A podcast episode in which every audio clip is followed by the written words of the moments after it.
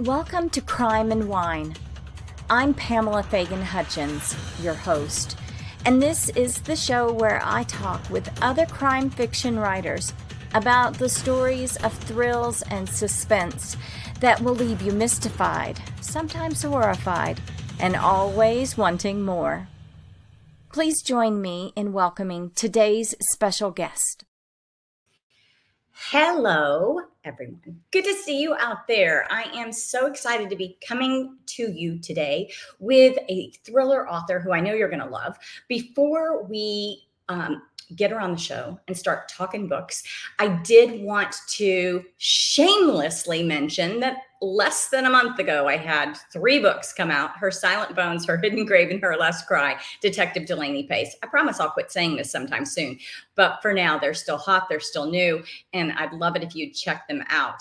Um, and with no further ado, because I have no other shameless announcements to make, I want to welcome our special guest today, Ellie Monago. Ellie, welcome to the show. Thank you so much for having me.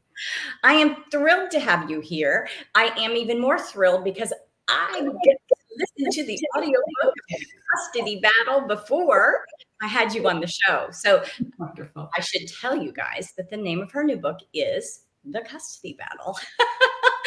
so tell us about you, about the book, about anything that jumps into your head on this beautiful Wednesday morning.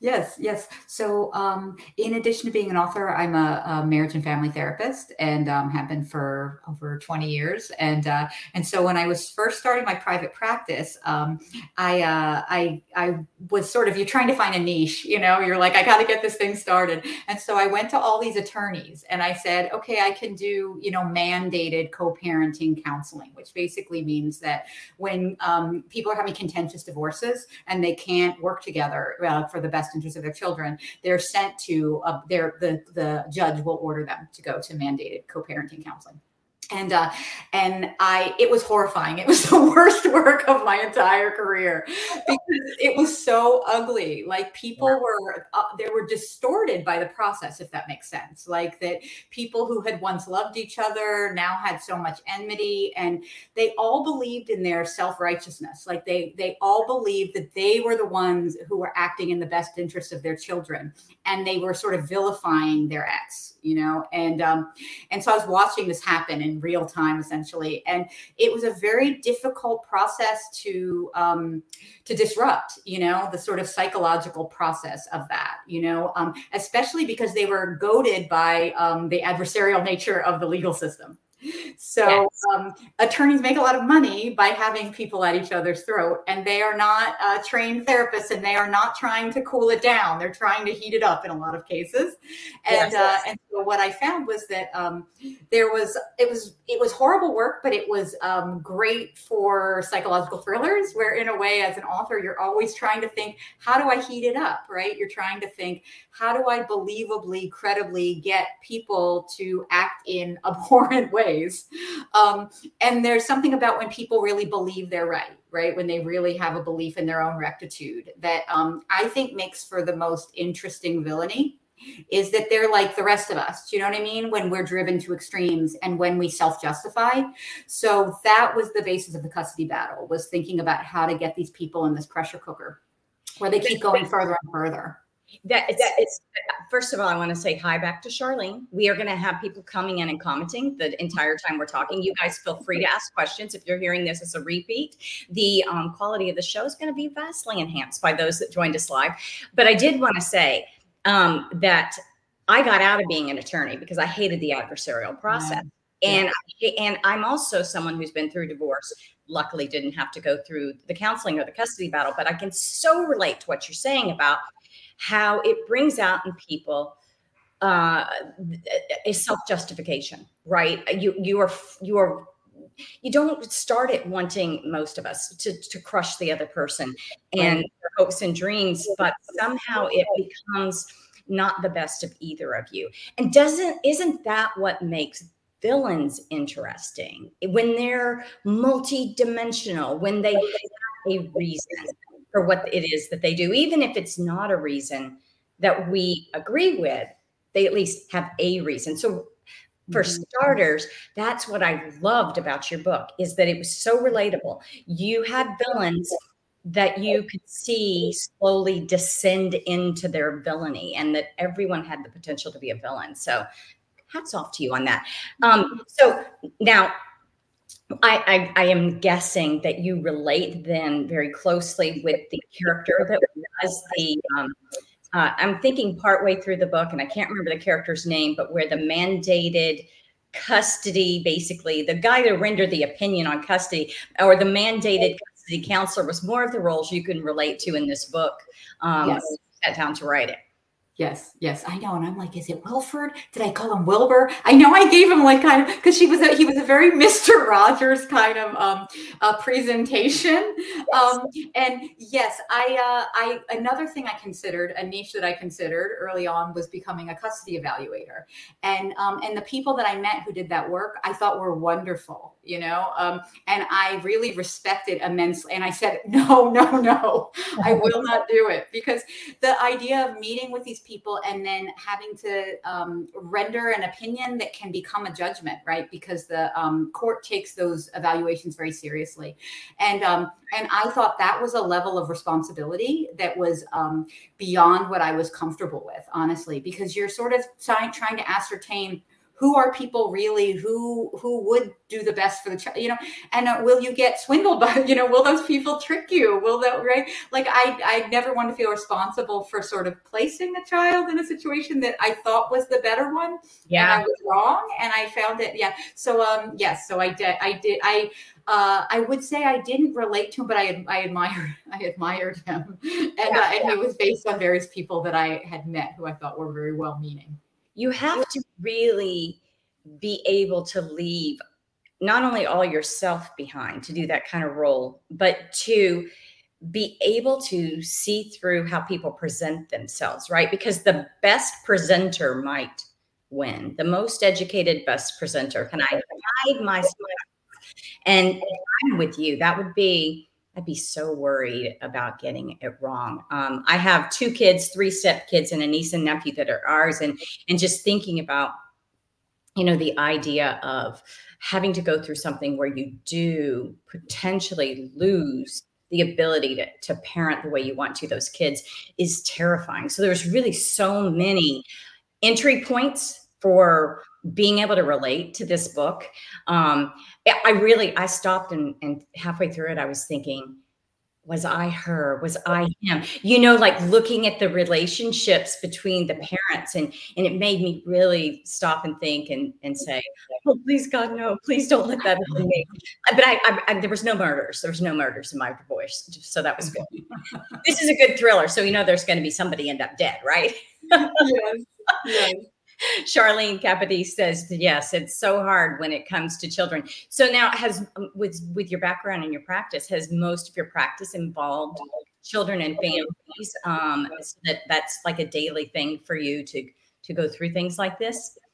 Well, I stopped doing that as soon as possible. So essentially, um, I I declined those cases and I took it off my website because I used to say, Mandy, you know, and I um, and so about eighty percent of my practice is with couples, and um, and some of those couples, um, if they if they give it their best effort right and we work together and it's and the marriage is not going to continue then i really am working on how to have it be an amicable and respectful ending right that honors the relationship that you've had. Like i really feel that that's important because not all relationships are meant to continue you know? Sometimes um, so i consider there's two good outcomes to couples counseling. One is that you um, have a healthier relationship at the end and the other is that you decide this can't go forward but you you you take care of each other. Does that make sense? You still um, yes. care about the other person and respect them as a person and you kind of try to launch each other into a good next chapter in your lives that that's yes. kind of what i'm aiming for get get through the bad stuff with as much grace as possible and respect. And um, I totally agree with you. So shout out to my ex-husband Dan, who is actually a super nice guy and wonderful father and grandfather to our kids. So mm-hmm. um, and we didn't kill anybody. Um, that's not my usual standard. Right? We didn't kill anybody. Um, and you didn't try to like annihilate each other's character because that's the thing is that there's um a lot of deaths that are not death, right? Like that are there's a lot of grief that's not right. That that a lot of it, it distorts the grieving process, right? That there's a certain way that um, letting go of other people and letting go of the life you thought you'd have you'd have is really painful, right? It's saying like we thought we'd be a family, like a, a certain kind of family forever, right. right. And so instead of focusing on the grief of that and letting go, we're focusing on going at each other, right? And yeah. so it's a way to delay the grieving, right? Um, and uh, and and keep you locked up in this calm form of combat. And so um, so I wrote it with um, empathy for the people involved and empathy for you know all the people I've seen go through divorce who, like I said, they would present terribly in my office because and they didn't know it. they didn't know how bad they were coming off. I was like, oh, you're saying horrible things and you don't even know it, you know. Yeah. And I had the impression that in real life, if that makes sense, like that they were not like that's where I'm interested in the being distorted by the process, right? And by like the psych the psychology of the process interests me. So um so that they're they're people behaving very badly in this book but i hope that they're i i hope i'm explaining psychologically why they're behaving badly and that people do see them as a cautionary tale in some ways and um, also are also on the edge of their seat saying what are they going to do next? Because they're being driven further and further. They're in a pressure cooker and you know the the best of murders occur love lust loot and loathing right? And, and you've got all of these coming into play you know in some of these splits so there's just this pressure cooker of of motivations. Um, mm-hmm. and I, I did um, I did really see these characters where you start to see them like almost as like a really good unreliable narrator thriller, right? Because they're no longer writing their own narrative with any reliability or anybody else's, but they don't realize that they're lying to themselves. So, of course, they're lying to the reader as well, but it's with no malice. It's not like you're pissed at this character for lying. It's they're absolutely being funneled through a system and a process and an experience that leads to this result. So I found that really fascinated. I did find it a cautionary tale, and I found it um, educational and and like I said, also one that made me stop and go, please God. With all the mistakes I did make, which ones of these did I not? yeah, no, can make you great. It sounds very weird, but it can make you grateful for your own divorce. Yeah. you know? And for the ability to like maintain that level of, you know, decorum and respect. And that is so important for when you're going to be kind of leashed to this person for for years, depending how old your child is, right? During the raising of your kids, right? Who are who are like basically marinating in this ugliness, and that's the other part of it is that the the, the um, that was sort of like the here's the cover. But what they said is um, they came up with this tagline. I really like it, which is they want to protect their child, but what if they are the danger?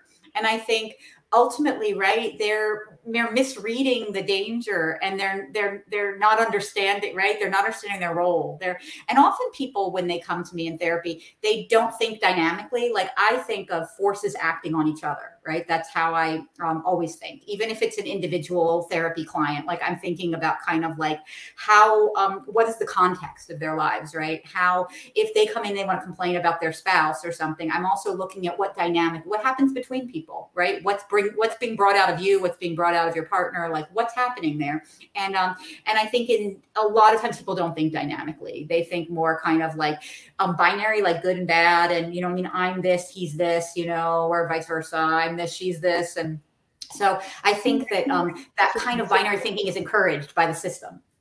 I do too, and and I think culturally we think that way as well, right? There's a lot of. Uh, it's a bit of a blame culture, you know. This person did this to me, and not a what what do I own that has me in this situation? What can I do differently? I'll tell you, one of the things my husband and my current husband have been married to for nearly 20 years what what we came to the relationship differently um, after having failed before was the idea of i we called it um, i'm not going to be the asshole this time. You know the idea of that everybody is to a certain extent the asshole can't just pick your finger and say, "Oh, he was an asshole" or "She was an asshole," and and that's what we really came to it with was how do I not be the asshole this time? So, Mhm. so you're working, but in a in a divorce, you're still talking about who is right, who who did it, and that just drives that that um that desire to kill someone, you know, right through the roof. Uh, and and so in this in this book, I also found it interesting some of the side players and the forces they were exerting. And I don't want to get into spoilers here, but when we think about things that are being put into um, you know a person's head when they're in that situation for whatever another person's reason is whether it's a family member or whether it's a friend or whether it's coworkers or, or you know that they bring their stuff too. And that's what i guess what you mean by dynamic as well is what is happening that's creating how they're not presenting well or very badly. So it was all very fascinating to me. And in a still a thrillery way where you're still going oh gosh what's going to happen something really really bad is going to happen here you know because that's what you're that's the payoff you're looking for in a thriller it's not the payoff you're looking for in counseling two people through yes, yes. They're very different roles that I'm occupying in my own life. But yeah, but always drawing, right? Always drawing from them. I bet you have a lot of inspiration having been in the field you're in for good thrillers. Is there something that's coming next on the horizon for Ellie Monago and for readers of the custody battle? Mm-hmm. Mm-hmm. Yeah. So the next one that's coming out, I believe in May, um, is called The Divorce Lawyer, and it pulls it's uh, it pulls out a character from um, from the custody battle, um, Esther, who is the attorney for Madeline, the wife, and um, and I uh, I like I really she's not in a ton of scenes, but I've she's I just I really had fun writing her scenes, and I had a really good people gave me a very good response to her that they found her kind of enigmatic and interesting, and the way she's constructing her worldview i wanted to explore that more and i've never really written sequels. I've actually never written i've never written a series or anything. So this is as close as i get to sort of writing a, a series is is the pull out character and I love other characters reappear. So you guys, so you, if you pick up the custody battle, Esther is the divorce attorney for Madeline, who is the the mom in this custody battle, and she is she's enigmatic.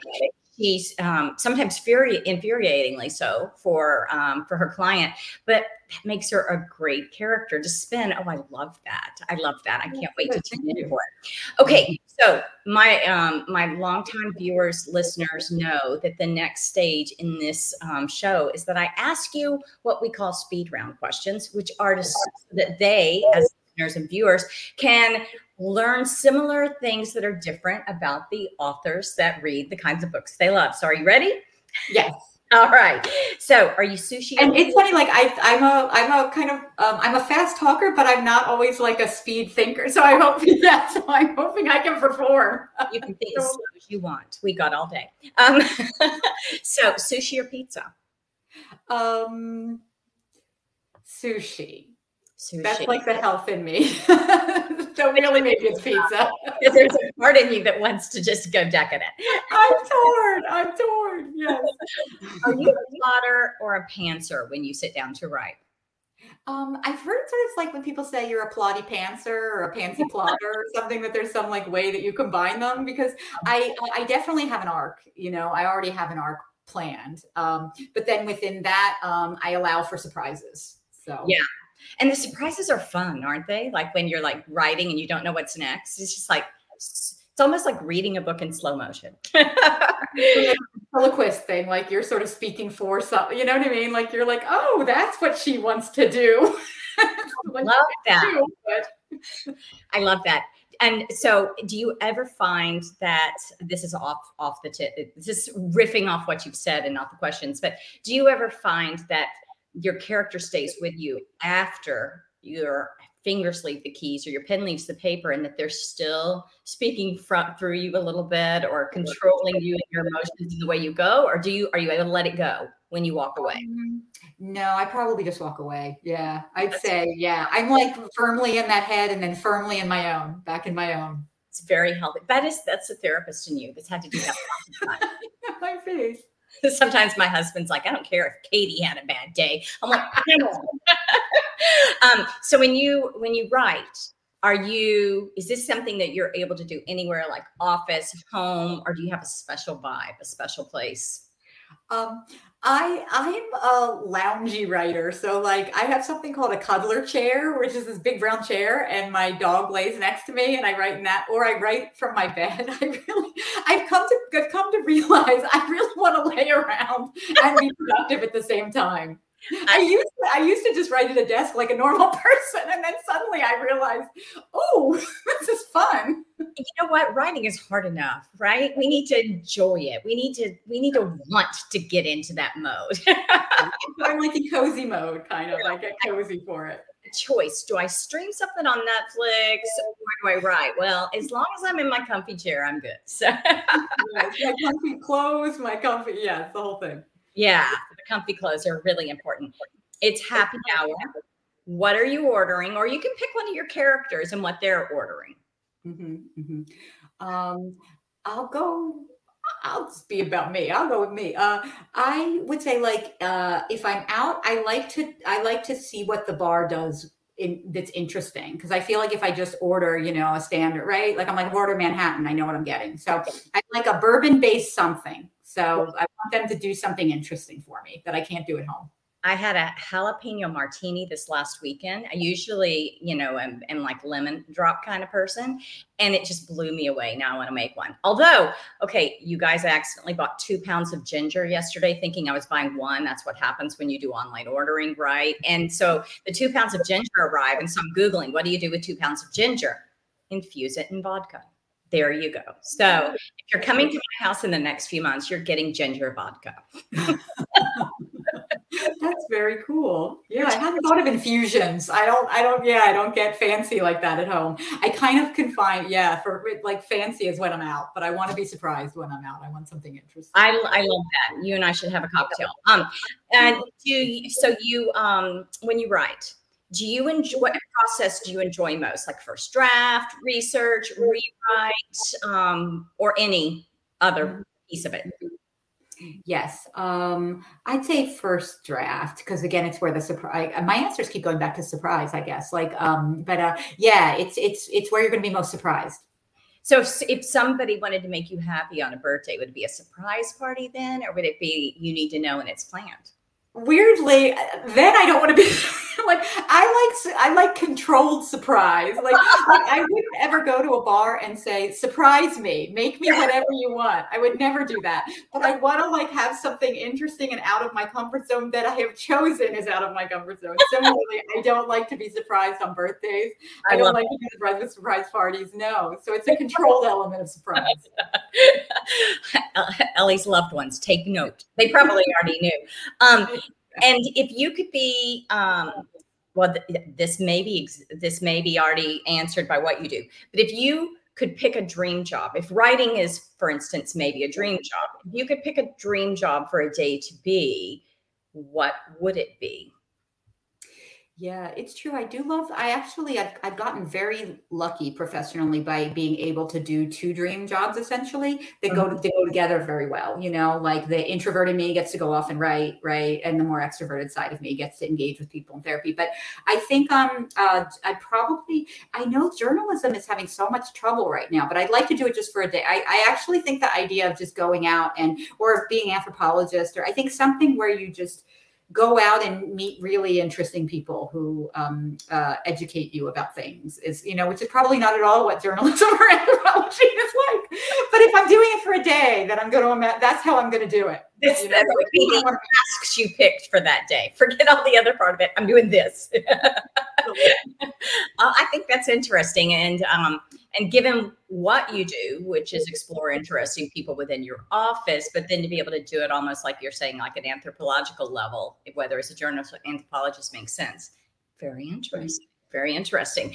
Well, this has been super fun. I'm so glad that we sat down and did this. You guys, the book is called The Custody Battle, and you can get it in paperback, audio, ebook. Um, have we hit the release date? Did that already occur, or is it? Um, it is. Uh, I. It's a week from today. It's February 20, Wednesday, February 20. So go pre order now. I'm telling you, you'll really enjoy this. And then when the time comes, you can um, instead look to actually have the book delivered to you. And Charlene says she's so looking forward to reading your books. Oh, thank you, Charlene. Appreciate it. and, and thanks again for coming on. It was a pleasure. Thank you. It really was great. Yeah. Thanks so much. All right, you guys. So you know what's coming now, right? I hate to do it, but the obligatory this is a solely owned and copyrighted production of Authors on the Air, Global Radio Network, a digital media corporation with over 4 million viewers and shown in 153 countries. You knew what was coming. You survived it. Be sure and read my books because I want you to. Hardcover, large print, audiobooks, ebooks, paperback. You can get them on my website, anywhere your library or bookstore can order them for you as well. But I'd also like you to go out and pick up a copy, a copy of The Custody Battle. The same can be done said of Ellie Monago's new book, if you'd like to see past shows. If you want to see who I have on for season four, oh my gosh, I added two people yesterday. The lineup is amazing. Then go out to my website, PamelaFaganHutchins.com, and you can see the ever growing lineup there. I think I only have three open dates the rest of the season, which I started with like 70. So it's, well, 50. Well, something like that. Anyway, there's a lot of shows and a lot of good people. You're going to enjoy it. See you next time, guys.